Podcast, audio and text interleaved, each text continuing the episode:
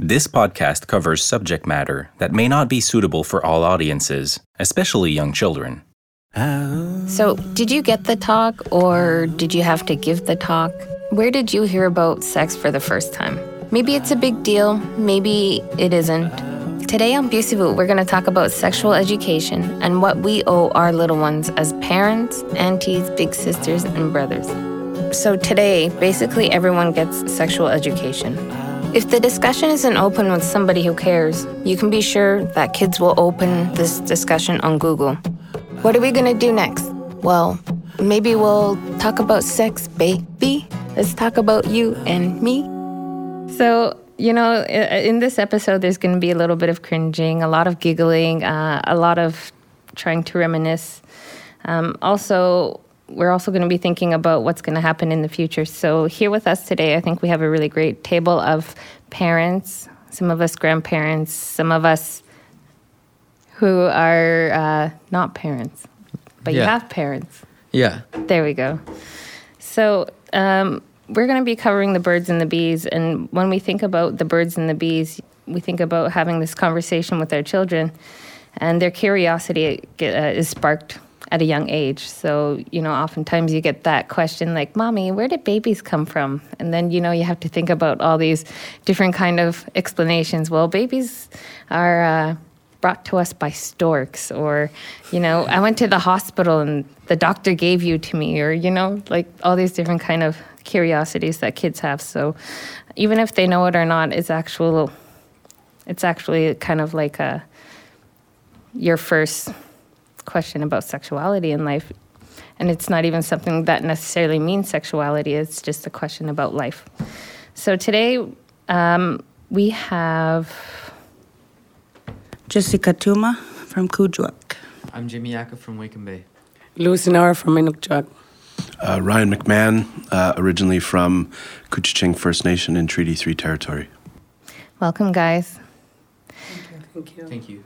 So I, I, I want to hear from you guys uh, what what your experiences were as children, and if you guys can remember your first memories of, you know, where do babies come from, or these kind of things. And as I'm saying this, I'm sorry, I'm giggling because I I, I got this uh, flashback of this video me and my husband were watching, and the little boy was telling his mom and his dad about you know what he heard the night before, and he was like, "Mama was going ah ah," and Dada was going ooh ooh. So, you know, even if he knew it or not, what they were doing, that was probably what his first memory was. So, I want to hear from you guys what you guys have to say, what your memories were. And later on in uh, the conversation, we'll get to talking about uh, how you guys have spoken about it with your kids, if you guys have spoken it about it with your kids or not yet. I remember when I was about four, I asked my mother, like, how was I born? And I remember her saying, like this. And she pretended to vomit me out. And I was thinking, oh my God. that's how I came out. And that's my only memory of asking her a question. Yeah. And one time, a friend of mine like was showering her daughter, and her daughter was so curious and looking at her mother, and she goes, "Mommy, why do you have flowers?" Dinging in So the mother had to explain to her daughter like why she had flowers. Uh, like telling her, like when you grow up, you'll get them too. Like, it may look those.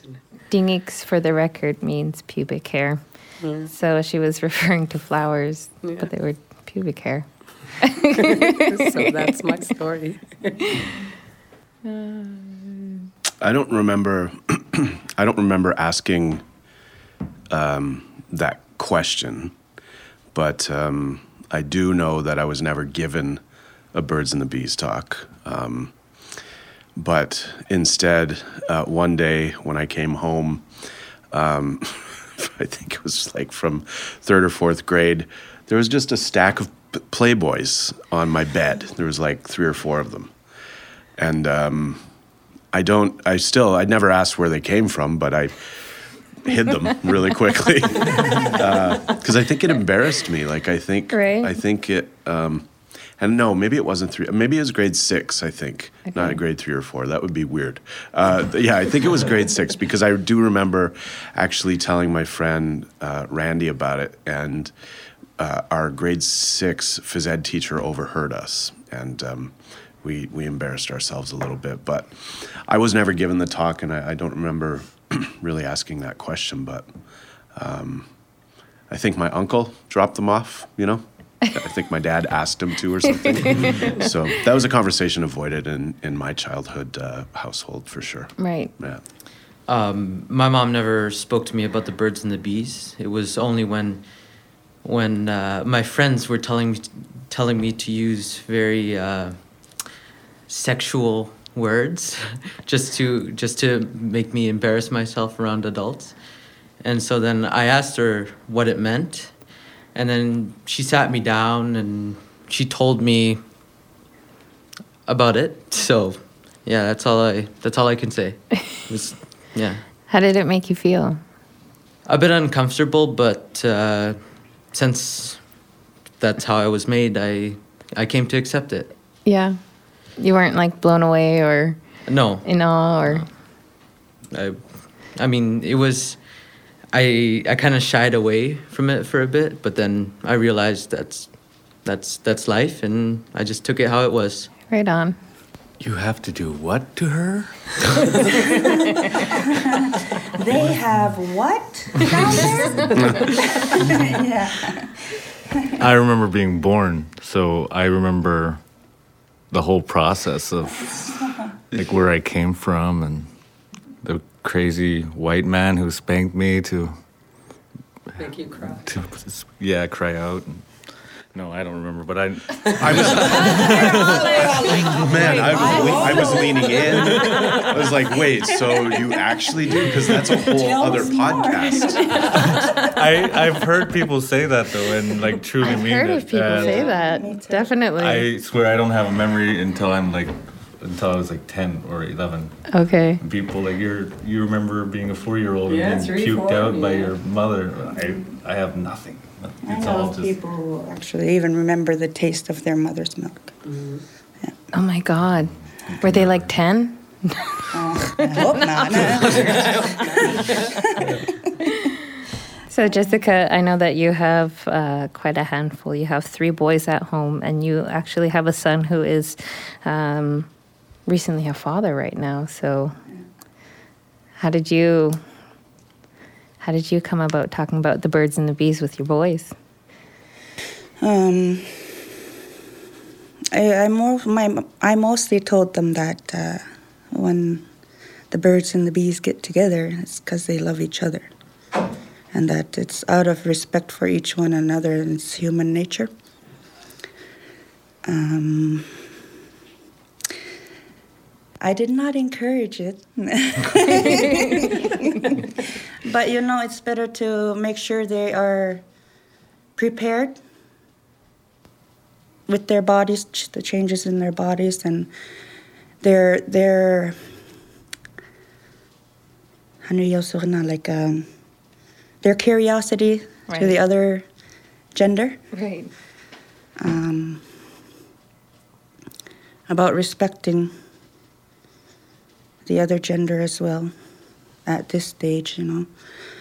Um, it's very important to guide them along the way if uh, any issues come up.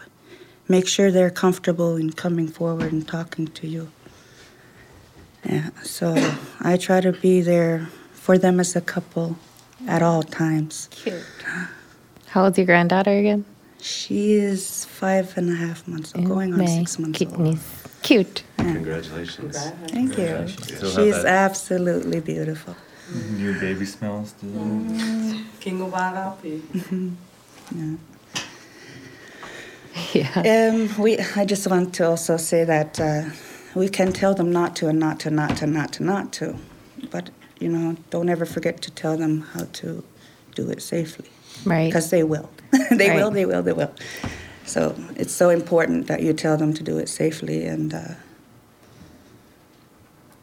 um, I don't necessarily, you know, when I found out I was expecting a granddaughter, well, a grandchild, I didn't know at the time. it was a very big surprise for me, but you know, once it sunk in, it was such a blessing. Yeah, I can imagine. My mom always says to me, she says, "You know, you th- you think I love you, but she goes, but I really love my grandson much more." And I was like, "Oh, geez, thanks, mom." She's like, "You don't know real love until you get grandparent love." So, obviously, uh, I just wanted to pick up on something that I think is really important for me, because we, you know, I didn't have that talk, but uh, I'm, I'm, so I'm probably the oldest person, maybe even in this room. Um, I'm, I'm 40, and uh, um, when I was in high school, nobody had sex. Like, it, it, I think I, was in grade 11 the first time I had sex. And it was like, it was kind of an accident. Like, we didn't talk about it, we didn't plan it. It just, it just kind of happened. Um, but I had a couple of friends in grade nine that uh, did have sex. And we were like, you are insane to be doing that because you could have a baby. Then what? And that was like, that was real, like back then. And so to think about how quickly things have changed and how we are in this sort of hyper sexualized sort of society now where, where I think sex is a lot more prevalent in pop culture and, and almost everything we do that I don't know that that fear is really there anymore in the same way. Um, so it's, I think it's an important conversation to have about the way things have changed. And for parents that are afraid to have that conversation, like you said, um, you can avoid it all you want. But I think really equipping young people with the, the skills to talk about it and act appropriately is, uh, is, is really important. Yeah. Even though it's awkward at the time and it's you're probably sweating and shaking, but you know, in the future they're gonna thank you for having that talk with them. Or forever be traumatized. no. you know, I th- I think my one of my first memories was I was a kid and I was laying there in my bed and it was nighttime and I could hear my parents doing stuff and I was like, "Oh my god, my dad is killing my mom." And I was I remember laying down there and I was thinking, "Oh my god, I'm in serious danger. He's like what's going on?" but anyway, I I never I was never sat down and talked to about it as well, but how I learned about it was through school and sex ed and things like that. But from what I understand, um, our our school board, our regional school board here in Nunavik has cut out sex ed. So a lot of the times, I think that the youth today they're finding out about sex through um, social media and other, you know, online outlets. You know, you talked about porn magazines before. You know, it's it's it's all on the net now, right? Yeah, So- there was no internet when I was a kid. Yeah. so that's that's how old I am. yeah so uh, uh, today a lot of the means of learning about sex happens through social media and online and even just through music and things like that like on my way driving here to the office i was listening to the hip hop channel on uh, Sirius radio and the and the guy was rapping about like if i could stay home all day and or if I could skip work and stay home all day and fuck you all day kind of thing. Like that was the music that and I was like, "Oh my god, imagine if my kid was in the car and he was listening to this like, you know." But this is everything you said it's very normal. Everything is normalized to be sexually visual everywhere. So that's another thing that I'd like to bring up and hear what you guys think about how um, sex in the media is being perceived by our youth. Um, I, I have some friends that uh, they never they never were spoken to by their parents because their parents thought that if they taught them at a young age that they would become addicted and they would they would do all these sort sort of bad things per se, and so then they found out through pornography, and then they became addicted addicted to it and you know the kind of stuff and trying to imitate the kind of stuff that they were seeing online and it really really messed with them so yeah and one became a sex addict so it's uh, pretty scary if you if you don't really get a credible source so That's a really good point. My daughter's turning 13 pretty soon. And she's had her period. I've had to buy her bras and stuff like that. It's uh she's in her womanhood and she kind of knows it, but now she's uh when we go shopping for new clothing, she wants the tightest jeans. She wants like the smallest tank tops and as a family, you know, you got to compromise. You you get some of the stuff they want. They also have to.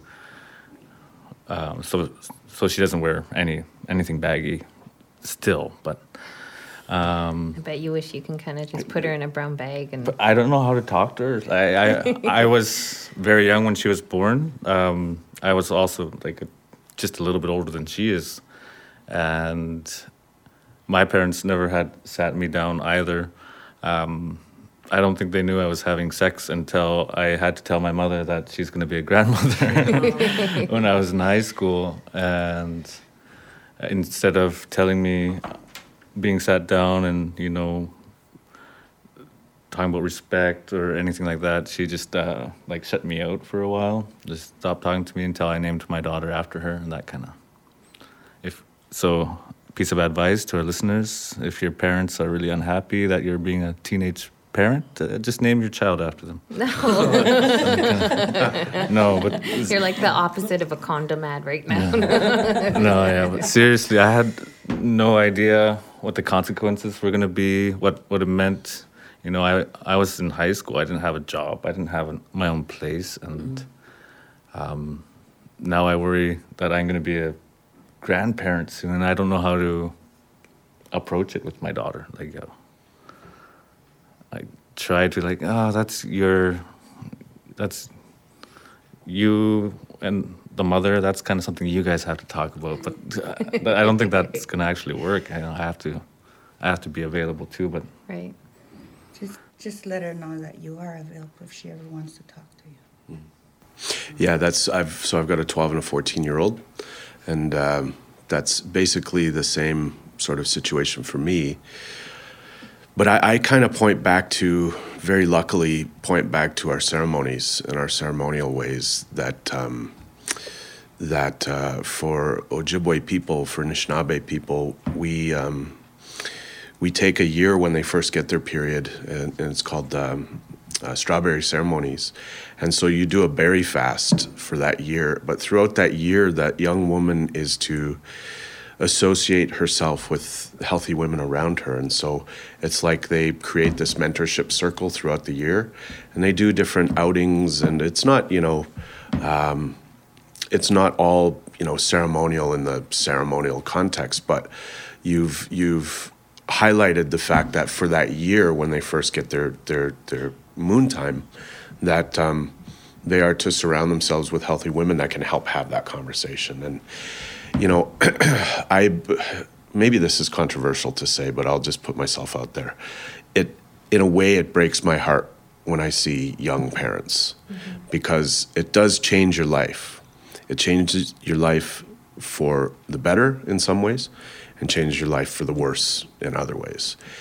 And, you know, I mentor a lot of young uh, men um, just privately talking with them and, and end up striking up friendships with them. And I always say that is that being a parent changed my life for, for the better. And I was 24 when I became a dad. But I still had so many things I wanted to do before that time. And uh, I, I would just encourage young people that are deciding to have sex and to enter into that that relationship with their bodies and someone else's body that they think about those things just hit pause your boner will come back i promise it always does and just really think about it because you can't take it back you can't undo those things and um, I, I really it it it's a hard thing to say because we celebrate those little ones. They're sacred, right? They come from the Creator. So, so we we we celebrate them, um, and we should, of course. But we also want young people to thrive and and chase their dreams, and you know, be able to to do things for themselves. So it's it's one of those uneasy conversations in in Native communities that I think we really fumble our way through. Um, but hitting hitting pause, and let your don't let your your boner do the thinking. Can I say boner on this Yeah, no, podcast? that's fine. I'm pretty sure I dropped an F bomb earlier. Yeah. Yeah. Definitely know we're talking about. Thumbs up. Okay. this is sexual health. We need to hear everything, and you know, there's nothing much that's uh, censored out. So It's so important to think about what you want in your future. Because once you make that move and you do conceive, or you have your girlfriend has conceived, um, it's no longer about you. And It's they're about that child Yeah. from then on. So that's a big responsibility. I, I myself became a mother. Uh, I was I became pregnant at 15, and I had my my first son at 16 years old. Not everybody makes the decision that I did that that time, but I dropped everything in my life, and I my life literally I did a 180, and it was a struggle, but uh, I got a job and I've been working ever since. So I could I could honestly say I could look at it uh, like I've lost my teenagehood, but I don't feel that way at all. And uh, I thank my kids all the time. you adapted quick to the situation. Yeah. Yeah. But not everybody does. So Right. be very cautious of your decisions because it's the child in the end who will be impacted. I, I started really young. I was a very mischievous teenager, and I started having boyfriends really young. And you know, even even my husband, who I'm with now, I've been with him since I'm 15. But anyway, so I was like super curious, and I was super out there, and I was the rebel child, and nobody can contain me, and I was wild. And anyway, you know, I, I, I was 21 when I had my son, but I think that if I look back and if I could say anything to myself, to that like girl, I would be like, okay, if you're ever gonna get into this stage in your life, you need to be able to um, answer these questions. Can you provide the best life that your child deserves? Are you in the right position to be able to be a parent? You know, you need to think about all these different kind of variables, like we talked about having your own place. You know, are you able to provide an environment that your child should be growing up in, or are you going to be living at your grandparents and parents still because that's how it is now? But you know what? When I think about it, there wasn't a lot going on in the community that I was able to relate to. So I found my own means of entertainment, right? So, you know, if if anything, you know, don't rush in your life. Slow down, calm down. There's loads of, you know, different kind of contraceptives. We talked about this with our elders uh, earlier this earlier today, and one of our elders was like, "Okay, well, um, one of our ways of have uh, of having safe sex was not having sex." She's like, "We sent our men out and made sure that they were hunting all day," and she said the woman wouldn't follow the man because you know they'd end up having sex out there anyway, and then they'd end up being pregnant. So, like you know, I I- when I'm thinking about what she said and I had time to process it, uh, you know, it's true. Like you have to be able to be a responsible person and take care of yourself before you can take care of anyone else, right?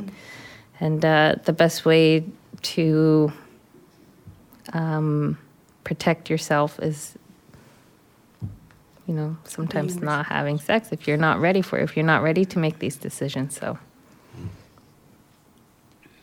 I remember when we were in grade five, I think, our FPS teacher, like our sex ed- educator, like she taught us how to sing. I remember this song, like it's in my heart. Can I sing it for a bit? she taught us like my body's nobody's body but mine. You run your own body and I run mine. you That's a good song. I didn't know I remembered that song. It's like it triggered something. so that's the song they taught us at the uh, Just do remix. yeah. Yeah, we should do a remix in Inuktitut. The thing that I want to uh, talk to my daughters about, and maybe you've talked about this in other podcasts, is consent. Oh yeah, we've talked, we've covered a lot about that. Okay. Because that, for me, the conversation that I want to have with my daughters may not be about some of the things that um, their mom can talk to them about, but but I, as a, as a man, want to talk to my daughters about consent and, and what that means. And I think that I think that that's.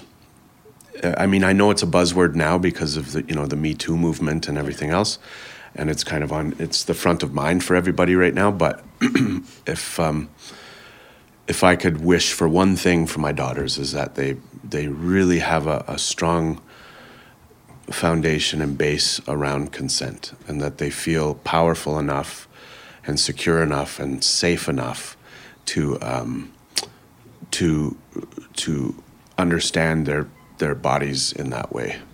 That that consent has to be at the the front of everything, you know, everything you do. So, for me as a man, my offer to any young men listening that have to have that conversation with their sons or daughters um, is that that be brave enough to have that conversation about consent because I think that I think if we take care of the consent piece, I think a lot of the a a lot of the problems uh, kind of go away.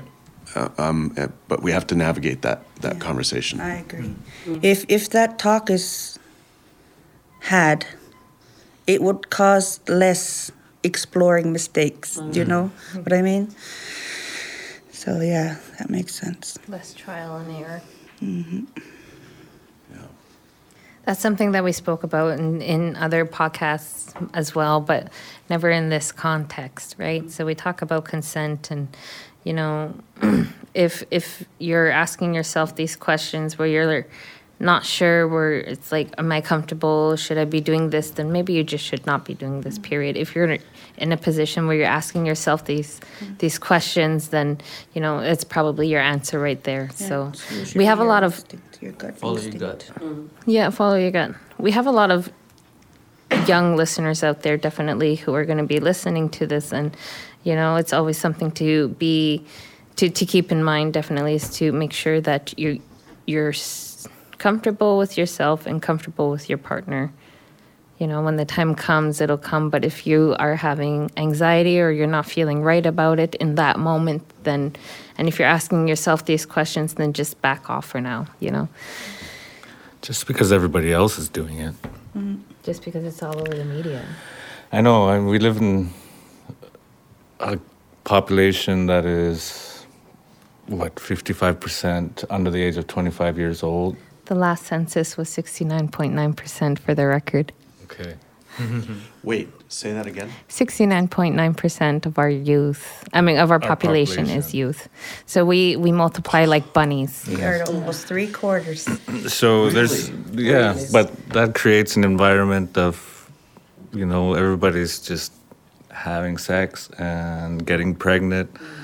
Um, like I'm one of those parents myself that you know was a teenager and had a couple kids. I once I turned twenty though, I stopped having kids. I just want everybody to know that. Um, but in when you live in this community where nobody seems to be really older than you for the most part like it, it the normalness of it is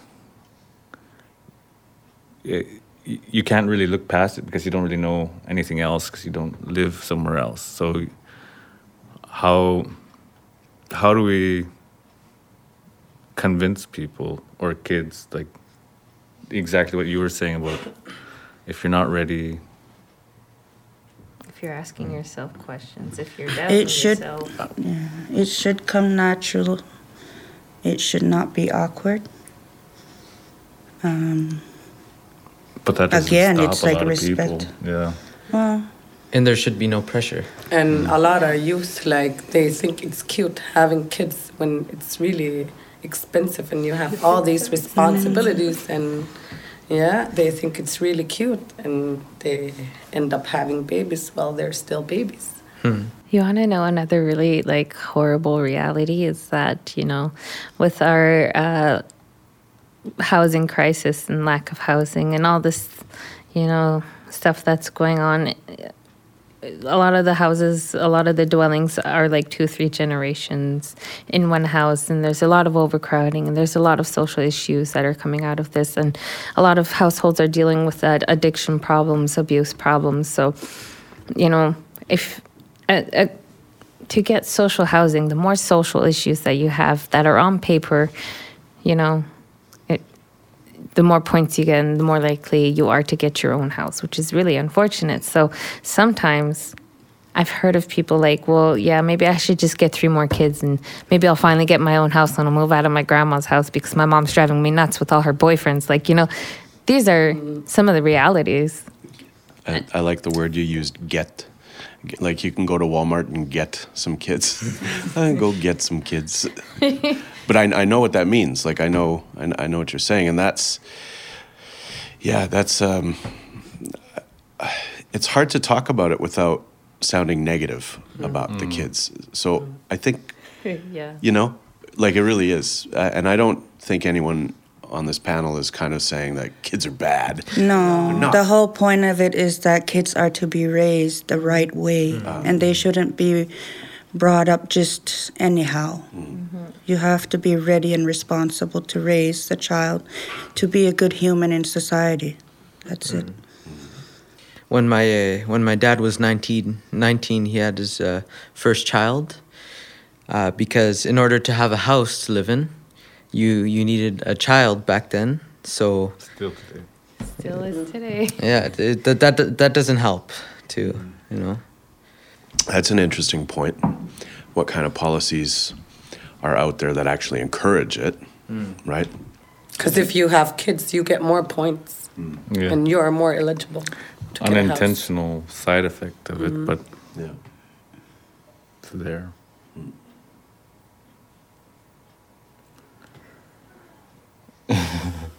that definitely wasn't going through my mind when I, I had my first kid. baby take your pants off i'm gonna get us a house It's not funny. But you know, I, I I've been really fortunate to have been working with some really amazing people in my lifetime. And one of the things that me and my friend Olivia Ike had started when we were about 18, 19 was a housing petition.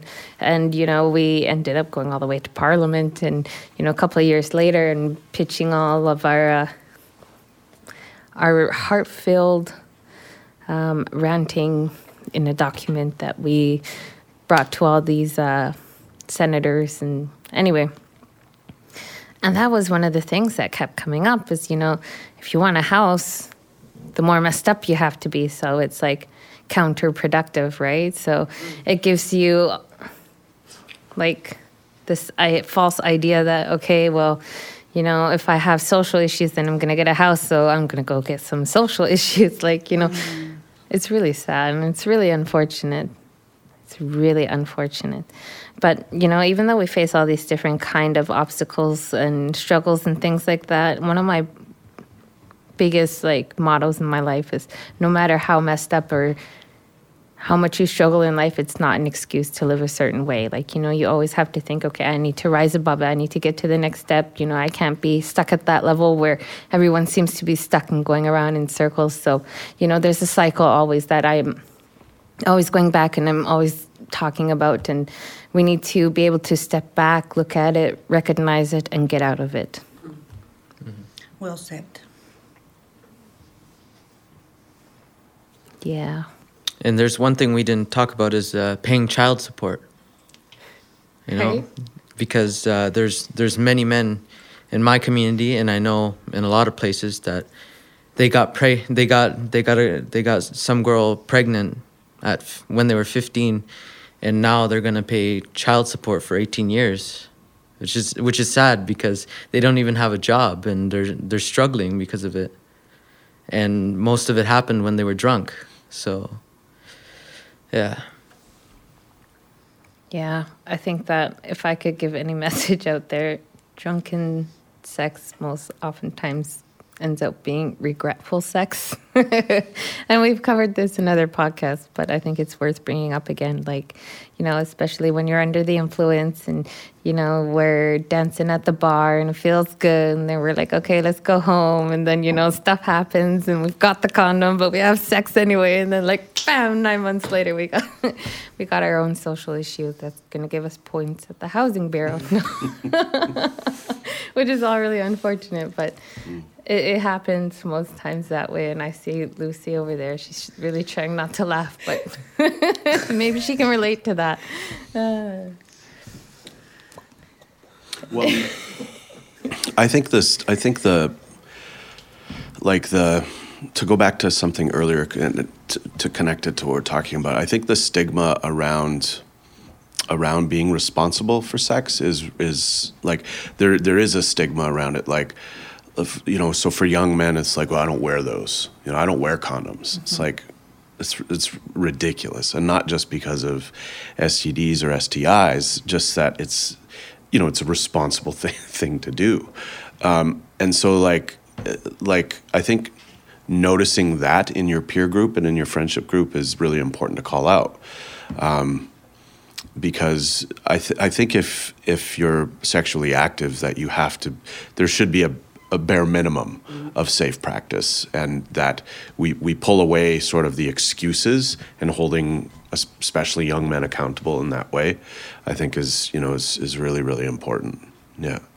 Because you know at the end of the day um, yeah it takes two to Tango. to tango. And so you can't you can't buck your responsibilities just because um, you think you can or you think you should it's it's um, so not not accepting excuses you know not not accepting that um, that he just doesn't want to wear a condom you know is, is not good enough and the other way you know where you know if your girlfriend is saying you don't have to wear one but you want to and you insist on it, you should feel like you should be able to wear one, right?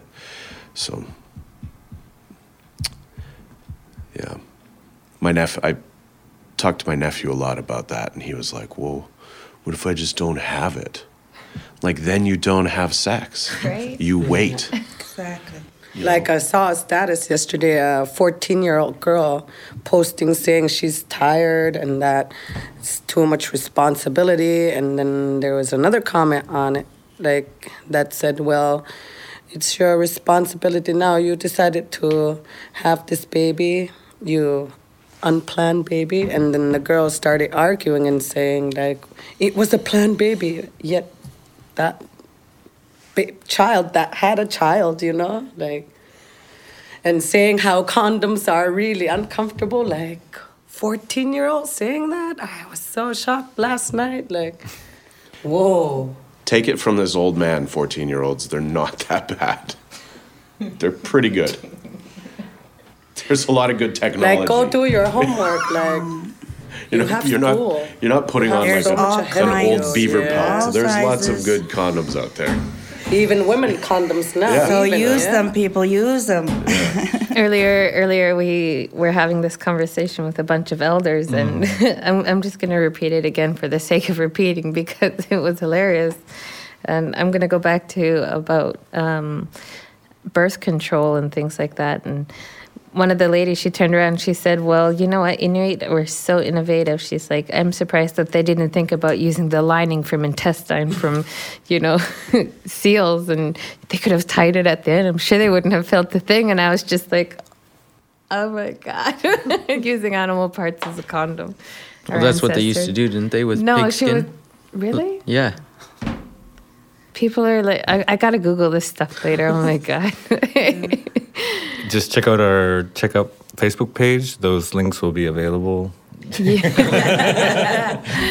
will they will it won't be that it, it, it won't be like a video of an awkward like middle-aged lady who's wearing her glasses halfway down her nose putting a condom on a banana i think we're going to be able to find out some uh, really great uh, links that will be able to help you guys uh, look into uh, how you can protect yourself during safe sex One thing that was mentioned also by th these same elders was a great form of contraceptive was well, there's not a lot of food this year. We're going to starve if we have more mouths to feed, and so let's not have any more children until we're we're uh, not starving anymore. And Until we're stable enough. yeah, until we're stable enough, we can. Cause there's always that balance, you know. Not too many people, so you you can't sustain everyone, but at the same time, make making sure there's a future generation coming to be able to continue on. So once we were moved into communities, um, relocated into the places where we live now, you know that idea of starvation, that being sur- being always in survival mode kind of went away uh, to some extent. So, you know, p- I think that's why we have such a young population. Just kind of. So we haven't been in communities for for that long. Really not years. that long. Some like sixty years is an old community. When, when our when our land claims agreement was signed in 1975, um, a lot of the agreements were actually based on our quotas, our population, and the population in 1975 was 4,000 people. Now, 42 years later, we are close up to 14,000 people. So, if you think in the span of four decades, we have populated More than triple. Almost five times. because these people they were scattered everywhere and when they were told to like like sinano horosi mahami suti takoti tsuti.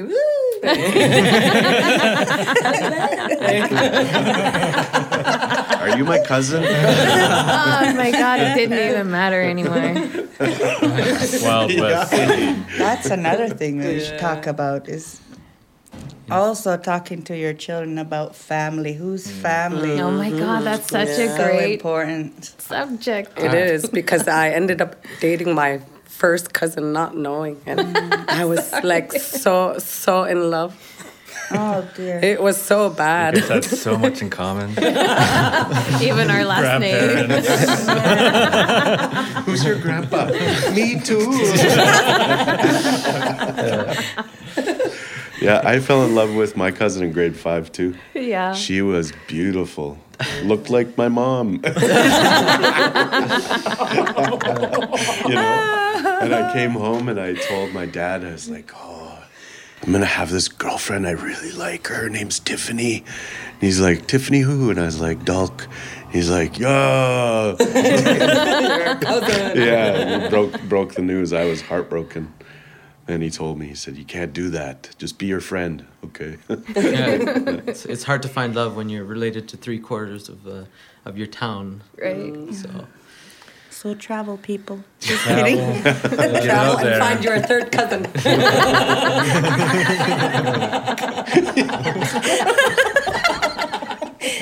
This is horrible. That's not true, that's parenting not advice true. For the record. Oh, Canada's we're paying for this podcast. That's about the best research you can get. From. Yeah. You're welcome, government. Yeah, there you go. there you go We ha- we need an app or something like they have in Iceland where you, it shows your lineage and like you guys kind of compare, and like it's a light comes on red or green, and then you kind of yeah. It's, it's, Yeah, it's so important to ask around whose family, um, so you don't end up dating your cousin. Yeah, Avataq also provides free family trees, so just so everyone knows. ask your elders, ask your grandparents, ask your parents, right. Your aunts and uncles.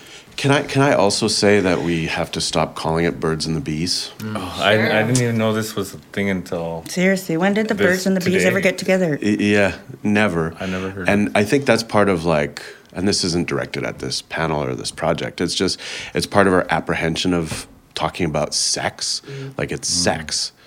It's that's what it is. It's sex. And sometimes You know, sometimes men and women have sex, sometimes women and women have sex, sometimes men and men have sex. It's sex, and um, it, you know, with my with my daughters, that's what it, I call it straight up. I'm like, eh, I use all the words, and I, I don't want to not use the words because I just think we ha- we can't tiptoe around it if we're really serious about about equipping young people with the tools, right? Um, that's something that that that just really bugs me that we're, and where does that come from, right? Like being afraid to talk about certain things. So really just cutting through it and and just getting right to what it is we're actually saying. Breaking barriers. Uh, I, oh, um, I think that uh, not talking to your children about sex will damage them because they're gonna they're gonna say to themselves, "Oh, I just found out this new thing called sex. It's so great. I'm gonna have lots of it," and then they end up with a child like a couple months later. It's it's crazy. I think uh, the birds and the bees talk is for when they're a bit younger, when they ask where they came from. But I think, yeah, when it comes to talking to our young teenagers, it's very important to be specific and clear. yeah, Yeah. good point. Yeah, it's not also- fo- not four year olds like, well, your mom was looking good, and uh,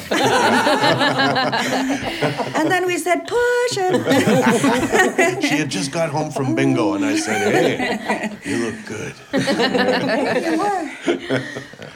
I think it's good to talk about it to our children because, like, for example, when we're about to cross the road, like we always check both sides, like, and Right. we cross it. It's, I think it has to be the same, like, Along the same line. Yeah. That's a really good point. Giving them just an example. something to expect because it's mm. going to come anyways, mm-hmm. right? To prepare them because something is coming. yeah.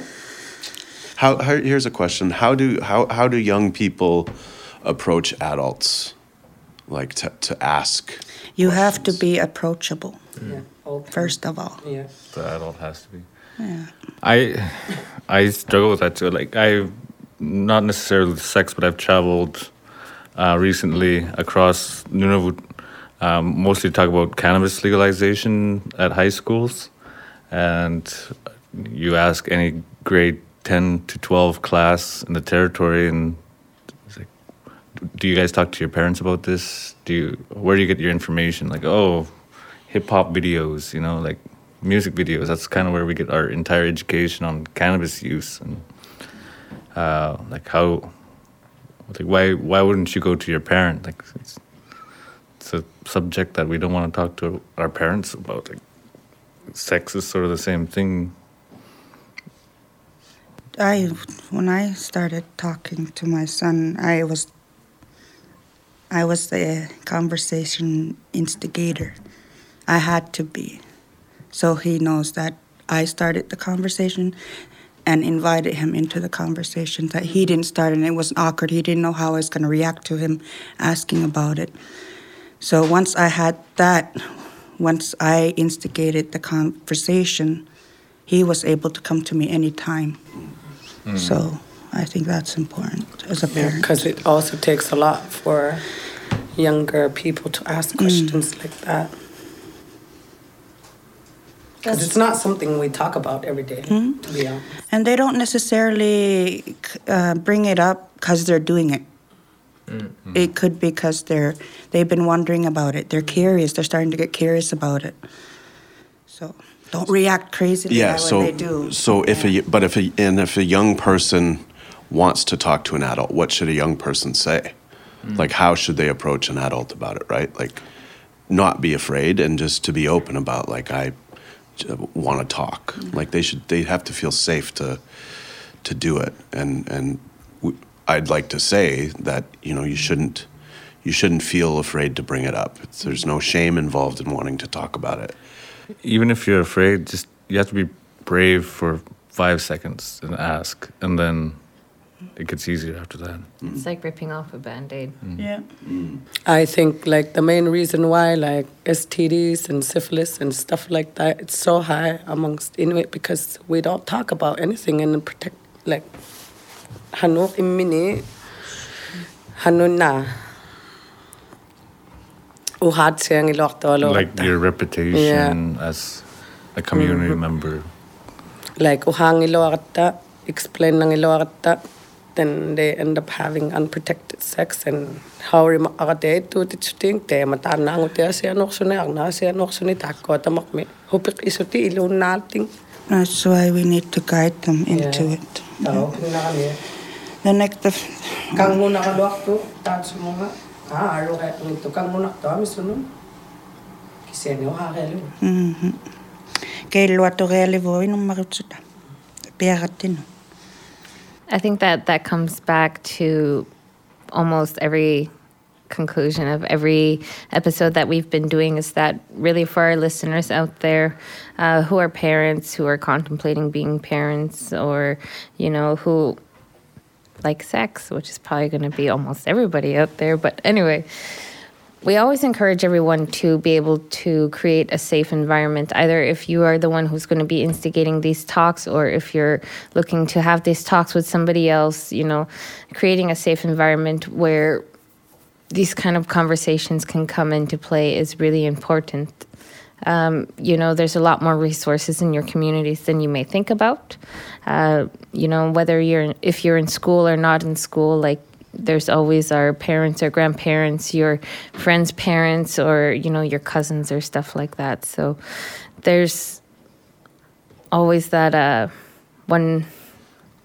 I mean, sorry, I'm gonna go back to what Anguti was saying. Like, even though it sounds scary, it's like, you know, you just gotta like hold your breath and not think about it too much, and just go do it. Go ask that question because you're you, you could be saving a lot of heartache in the long run, or headache or bucks in your pocket and you know also i, I would like to uh, just remind our listeners out there who are going to be in the communities that there are free condoms condoms, and the pill. yeah uh, most nurses, all, all nurses in all the CLSCs are open to having these conversations. Um, if you think that there's any kind of um, confidentiality issues, let me tell you right now that that's not a thing. Um, confidentiality is CLSC's number one priorities, and if you guys, or especially you young women, maybe one day there's going to be a contraceptive for men, but for now it's, you know, the women who are taking like the uh, oral contraceptives or pill, I mean, or shots or IUDs or all these kind of different things. Um, all this information is available at your local CLSC and it's confidential. But uh, also, you need to have a lot of trust in your partner because I know some people, some some women that that want to have children, but uh, but the the guy didn't want to, and so the woman told him that she took the pill, but she didn't because she wanted to have a child, and unexpectedly the man, you know, had a child. So it's uh, really you need a lot of uh, trust for it. Honesty is the best policy, my friends. Respect and honesty. Yeah. So I think uh, we're coming to the end of this episode. Um, I'd like to go around and give you guys one last chance to give any shout outs there to our listeners, or if you guys have any advice you'd like to share. Speak now or forever, forever hold your peace. Really ask questions. Sometimes the kids, when I was a teenager, you know, you would say, if the girl's on top, she won't get pregnant. You know, that that's not true. That's not true. That's not. true, people. That's not true. Or if you climax at the same time, It's that gravity, means. Gravity, bro. She just has to go pee right after. Like, no, no, no, no. Like, really understand what you're getting into. That's Yeah. all. If you're curious, ask about it. Kang gusto ako nilsi. consent, consent, consent. And if it feels bad, it is, mm-hmm. and it shouldn't. So um, And more consent. Yeah, it should. It's something that should never be pressured on any side. Mm. I really like that advice. If it feels bad, then it probably is bad. Like, you know, mm. sex is good. Sex feels good. Sex is fun. You know, it, it relieves stress. It's exercise. It's exercise, you know, like by all means. Intimate. It's When it when it when it's time, it's time. Mm. I, th- I think that's. I, I mean, I know we're wrapping up, so I'll shut up. That's all.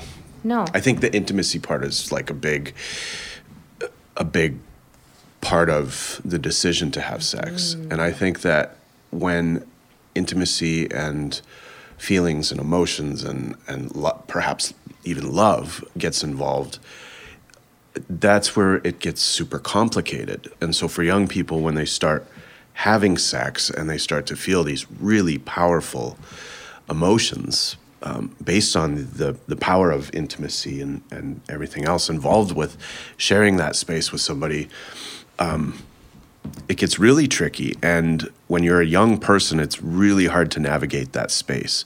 So that's another reason to take your time and to go very slowly and be very sure um, about the decisions you make. Because I can tell you, as an adult, as a 40 year old fat dad, um, it's still complicated. Those emotions and that intimacy and all of that that comes with uh, sex is still very complicated. And um, it never gets easier. I think that's like part of the deal. Um, so when you start to experience that, or if you experience that, that's normal.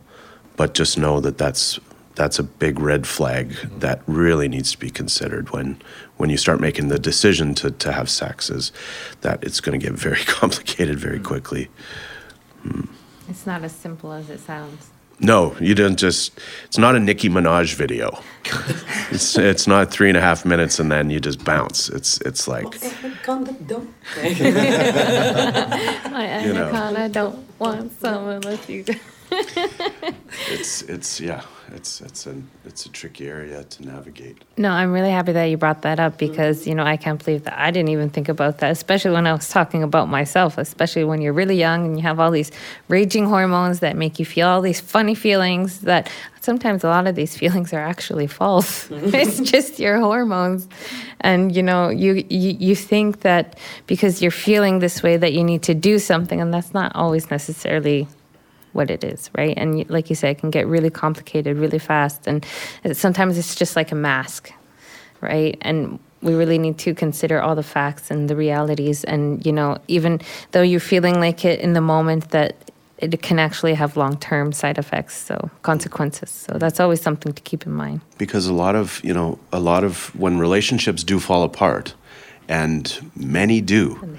Uh, you know how many times I've been in love? I love her I'm never gonna love no one like her ever I'm getting, again. I'm getting a tattoo. I don't have any women's names tattooed on my body. Thankfully, I never went that far. Mine are all scars. It's my first love. Yeah. But but when when relationships do end like that, and all of those feelings and emotions are involved, um, we can all we can also tie those feelings of intimacy and, and the complications there to youth suicide, mm-hmm. right? And we can make those connections where people feel like life's over because I lost so and so, because so and so doesn't love me, because you've you can't navigate the tricky how tricky that is, and it overwhelms you. And it's something I've experienced in my community and and in my work and the job I do when I travel to work with youth in other communities when you start talking with youth and you kind of start to listen, you figure out that a lot of young people just get twisted up in these relationships and, and make really uh, make decisions to take their life sometimes. And, and, and it's around these sometimes unhealthy relationships or the circumstances of a, of a failed relationship as a young person. So it's, uh, it's it sounds really scary, and I don't mean for it to sound scary, but the, the emotions that come with it are, are really are real. I, I, I can't agree more because um, my brother, um, when when he was um, in a relationship and he had a daughter, her name's Kyla. I, I love her a lot, you know, and um, you know uh, his his girlfriend dumped him, and he was drunk, and he was he was on drugs, heavy drugs and stuff, and he decided to take his life because somebody said we're not together anymore. And you know, it's uh it's really sad you know like yeah. So. Yeah i think a lot of us can relate. Yeah. We're really sorry for your loss. Mm-hmm. and it's a really sad reality. And it's something that is repetitive. Um, it's repetitive and it's something that everyone goes through. I don't know why specifically Inuit to Native people, I don't they, they, they get so wound up so quick and so easy and you know when you build walls around yourself, it's hard to see what's on the other side, but you know, everything takes time, whether you realize it or not, and you just gotta, you know, wait it out. As long as it takes, as hard it is as it is, as much as it hurts, you know, there is something on the other side of those walls that you built, and eventually you're gonna have to break them down on your own, and that's something you learn to do on your own time. So knowing the differences between lust and love mm. is so important. I lust you. It's most of the time it is like a physical attraction mistaken for love and causing a huge heartbreak or like a one-sided Relationship. one-sided he loved her but she didn't love him back you know mm-hmm. And that's the, all of this is directly tied to the choice mm-hmm. to have sex. So it's not it's because the the healthy relationship that should be behind that choice, or the healthy relationship to consent and just have fun for a night, um, is are different things. And so, in a boyfriend girlfriend situation or that type of scenario, you know, the healthy relationship needs to be the foundation of the choice to have sex. And, and healthy relationships are tricky. They're they're can be confusing. Yeah they're they're they're hard work too and i think that's probably you've probably touched on that in other other podcasts that healthy relationships are to be considered before you make that choice and there's a lot to think about before you take your pants off yes Yeah, and So in think hard. Nation, like when a girl and a guy gets pregnant, they both decide to get sober too. Like, um, because they're not supposed to drink, do drugs. So the guy also does not drink and do drugs while they're pregnant. Ojibwe. That's amazing. and there's there's there's teachings about there's all kinds of different information about that that um, that that we believe and that um, um, that the space that's being created you know with the child um, we the child's already alive right so so the child's already learning you know and you'll you'll see that when the pregnancy is happening the baby starts to respond to your voice and different things like that. So it's it's all connected to those those teachings. I have the hiccups. Not good for a podcast. or burps or forts. We've established this. No, um, I had a train of thought earlier, and then we started talking about flatulence again. We were talking about that the last earlier this morning too. Sorry. Talking about how they make you live longer if you smell them.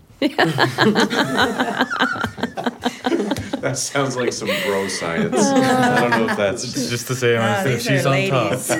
these are ladies So we lady. went out and Saw a sewage first truck. thing we were smelling. That's another okay. I think I kind of remember what I was trying to go at. You know, um, you know, the definition of a relationship, of a healthy relationship, is not always based on like you know just because we slept together for one night doesn't mean that we're boyfriend and girlfriend and we're gonna be together for the rest of our lives. Like, or you know. I gotta, you're mine, so I gotta give you like a hickey so everyone knows, kind of thing. You know, it's so funny because it, it's kind of like our our definitions on how we label our each other as boyfriend and girlfriend you know what are our standards? What does a relationship mean? Like these are all really important um, in, uh, discussions to have with children because a lot of the times they get false information from media sources and things like that. So again it's extremely important to be able to talk about your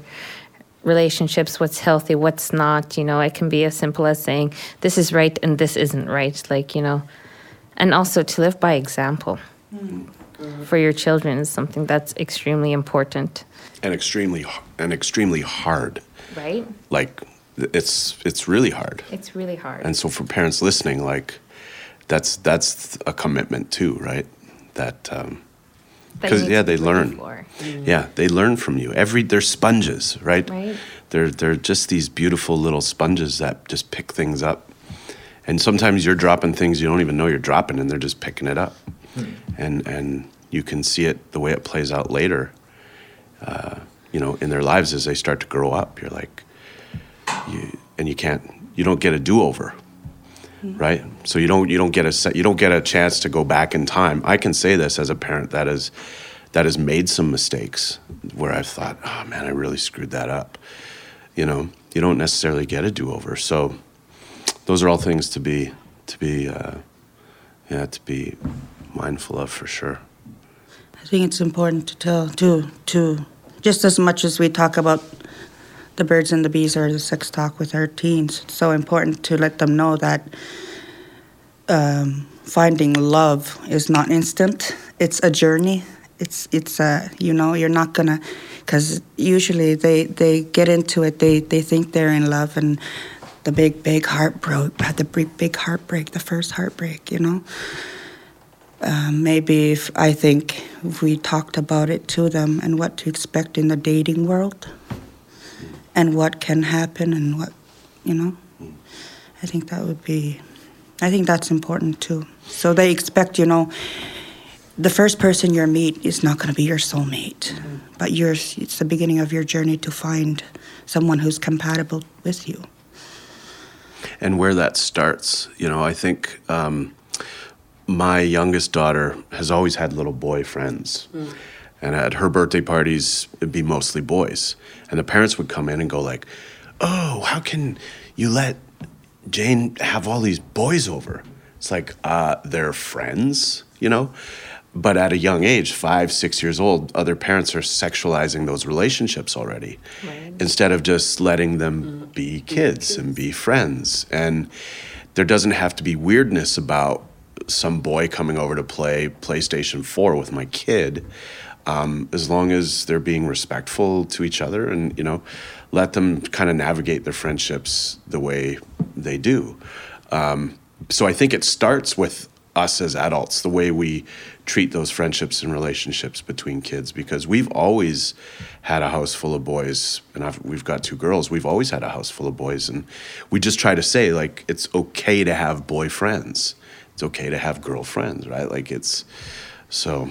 But a lot of parents aren't cool with that. They're like, how could you let like we've had boys sleep at our house before with sleepovers. Like they watch movies all night and hang out, and parents think that's insane. Hmm. You know, like this, they're friends. You know, so I think it starts with us too, the way we sort of project sexuality onto to young people and those side of those friendships. So I, I I have a friend and I work with him. I'm really close with him. He's he's older. He's like 50, and he's kind of like like my dad a bit. Uh, but every time he sees he sees me with a girl, he's like, "Oh, Jamie, you're banging her, huh?" And it's like I'm like, "Just shut up!" Like, uh, it, you know, it's toxic. You know, he's trying to sexualize my thoughts, and I'm just like, "Shut up." yeah. Yeah, adults do that. We don't have to, we don't have to project that onto young people. Because you're friends with someone doesn't mean you want to have sex with them or are having sex with them or want to have sex with them. And I think adults need to stop doing that because I think that's the that's the basis uh, of of those really like not the basis. That's that's where that sort of unhealthy relationship with with between people kind of begins. The way we teach young people, like, oh, you have to want to have sex with her because you're a boy. Mm. It's like it's ridiculous. So But the funny thing is, is he has six children all across Nunavik. so yeah, I think, I, I, you know, we uh, wrapped this up 25 minutes ago. Yeah, we did. but then it took like a million other really great directions that I couldn't like not have. So, but I think again, a lot of a lot of these different kind of conversations always come back to a, a, a common denominator, and you know, before you have your relationships with other people, intimate relationships and things like that, it's always important to be able to be okay with yourself first of all.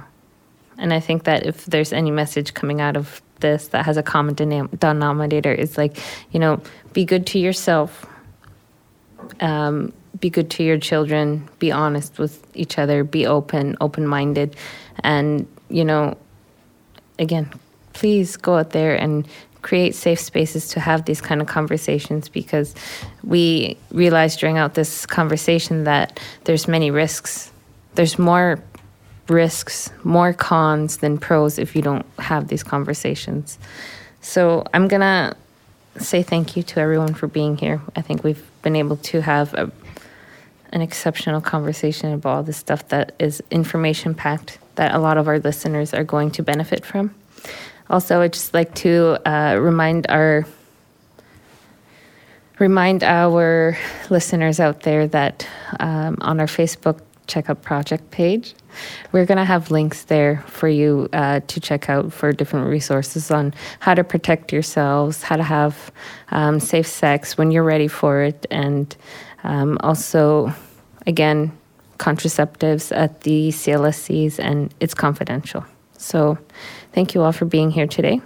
This is your host, Lucy Yates, and Woody Johnston.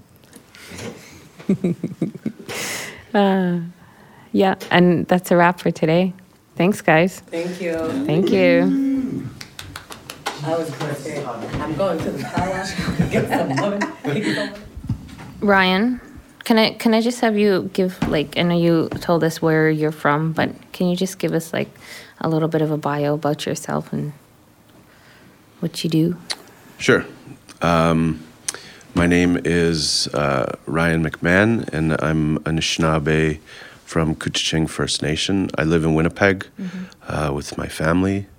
Um, I have two daughters, and um, I'm a professional comedian, uh, writer, podcast, media guy.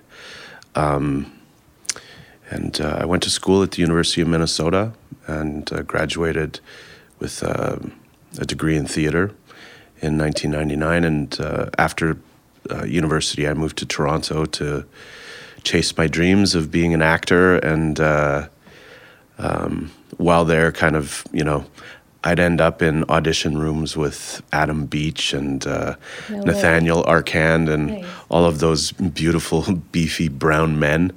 And, uh, you know, re- discovered really how difficult the world of uh, film and TV was going to be for me because I don't really fit the stereotype of a native actor. And so um, I just took a different path and I started um, doing comedy. I started at the Second City in Toronto and took the conservatory there. And in 2003, um, graduated from the conservatory there and went to New York and um, auditioned for Saturday Night Live in 2003 and um, failed miserably.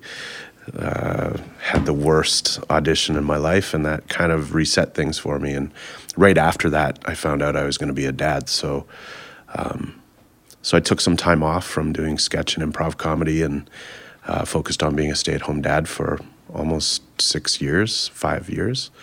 I was a stay-at-home dad and raised my two girls, and um, um, it was during that time I, I, you know, I have a degree in theater. I, I've only ever focused on doing one thing in my career, where um, I moved to Winnipeg and there's not much of a scene there, so I thought my career was over, and I um, registered for law school at the University of Manitoba, and I bought um, I bought a, a MacBook, uh, a MacBook Pro to do my writing on for law school. And um, when I was walking out of the bookstore, um, uh, out of the university, it was cold. It was like uh, February. It was freezing cold outside. I slipped on some ice and I dropped like 12 books that I was carrying out the door. I just, "Ooh," slipped and they fell everywhere. And the only thing I was holding still was that MacBook. And I was, I was holding it in my hand in the box. And I looked at those books and I said, ah, I quit. And I didn't go to, back to law school. I left everything there. And it was just something I, I knew I didn't want to do. And I, um, I think about two days later, discovered GarageBand on the MacBook. And I was like, what the hell is GarageBand? So I start playing with this podcasting thing. Um, this is in 2008, uh, 2009. And I just start playing with this podcasting thing in GarageBand, and sort of the rest is history. I started creating characters and podcasts and um, really just started focusing on writing comedy again. And um, in 2010, recorded my first comedy special. 2012, became the first native comedian to ever record a one-hour comedy special with CBC, and then, you know, pretty much takes me up to today, where I've I've done about six comedy specials in the last five years, and really focused on comedy. But that provided me a platform. Um, and privilege. And so that's when I really started to focus on building my media company and started to think about if I have all this privilege and space to do things, then I want to provide that space back to the community. And so created um, Indian and Cowboy, which is a digital um, media platform for Indigenous voices. So um, I started that company in 2013. And um, since then, have just been focused on building an online platform for Indigenous stories, Indigenous podcasts, video um, uh, to live. And so this April, uh, just a couple weeks from now, we, we have our first major investor who's coming on, on to uh, help fund us. And um, we'll be a fully funded uh, platform very soon. And so, you know, we've built the team of media makers and storytellers, and we're, we're, we're we just want to support people. We just want to give the tools over to communities and to to creative people to to help give that space to them. And I think storytelling and media uh, and work like this that you're doing just builds doorways for people to walk through, and it allows them to discover these worlds, and it it, it allows them to discover ideas that can really enrich their lives. And so, the you know, we've never seen a time like this before you know, politically or socially, where young people are just just thirsty for this information. And if we're not putting it on cell phones and iPads, we're we're failing. Right. Because there are more smart enabled devices in the world than there are people. Like think about your house. You probably have a tablet, you have cell phone, your husband has cell phone, you have, you know probably a laptop, you have all these smart enabled devices. So if we're not putting our stories here, our teachings, our songs, uh, our language, uh, if we're not putting this into the hands of young people, then we're we're we're doing it wrong. So that's what we're focused on. Um, yeah. So that's my. I guess that's the long. That was a long answer. No, no, no. Yeah. It's good. And okay. you know what? It's um, for our listeners who are out there uh, it's important for them to know who they're listening to as well. So mm. I'm really happy that you're able to explain a little bit about yourself. And also, we're really fortunate to be able to have had you in this conversation. Um, before we say goodbye, um, I'd like to know what your favorite sexy song is. Oh boy. Uh, favorite sexy song. Yeah, yeah, I'm not prepared. My ears just got really hot. Oh no. Um, favorite sexy song. Um, like yeah, I know. I know. Earlier you were talking about like you thought maybe you were the oldest person in this room. I'm not 100 percent convinced, but right. you know, in your time, I'm sure there has been many sexy songs. Oh, many. So, um, from pick an era or not, or so I. I lost my virginity to. Uh, yeah, it's already a good story. yeah, I lost my virginity to uh, Bon Jovi. No. uh, here, I'll embarrass myself. Bed of Roses. Okay. Um, I wanna lay you down in a bed of roses. No, no, no, no, no, no, no. And uh, that's not a very sexy song, but I'll that's that'll be my answer for okay. today. Okay, Bed it's a Roses, good answer. Bed of Roses by Bon Jovi. I told you I'm an old man. It's there a, you go. I don't even know the song that you're talking about. How dare you? How dare you have to edit that? That's YouTube link will be available on our Facebook page. thank you, Ryan. Thank uh, you, everyone else. Uh, thank you do Meet Media for recording us here today and every other day, and our editing uh, for the many days to come. So, thank you. Nakurmiik. Nakurmiik. That's a wrap, guys. Thank you. Whee. To the bar. Just kidding. Oh, yeah.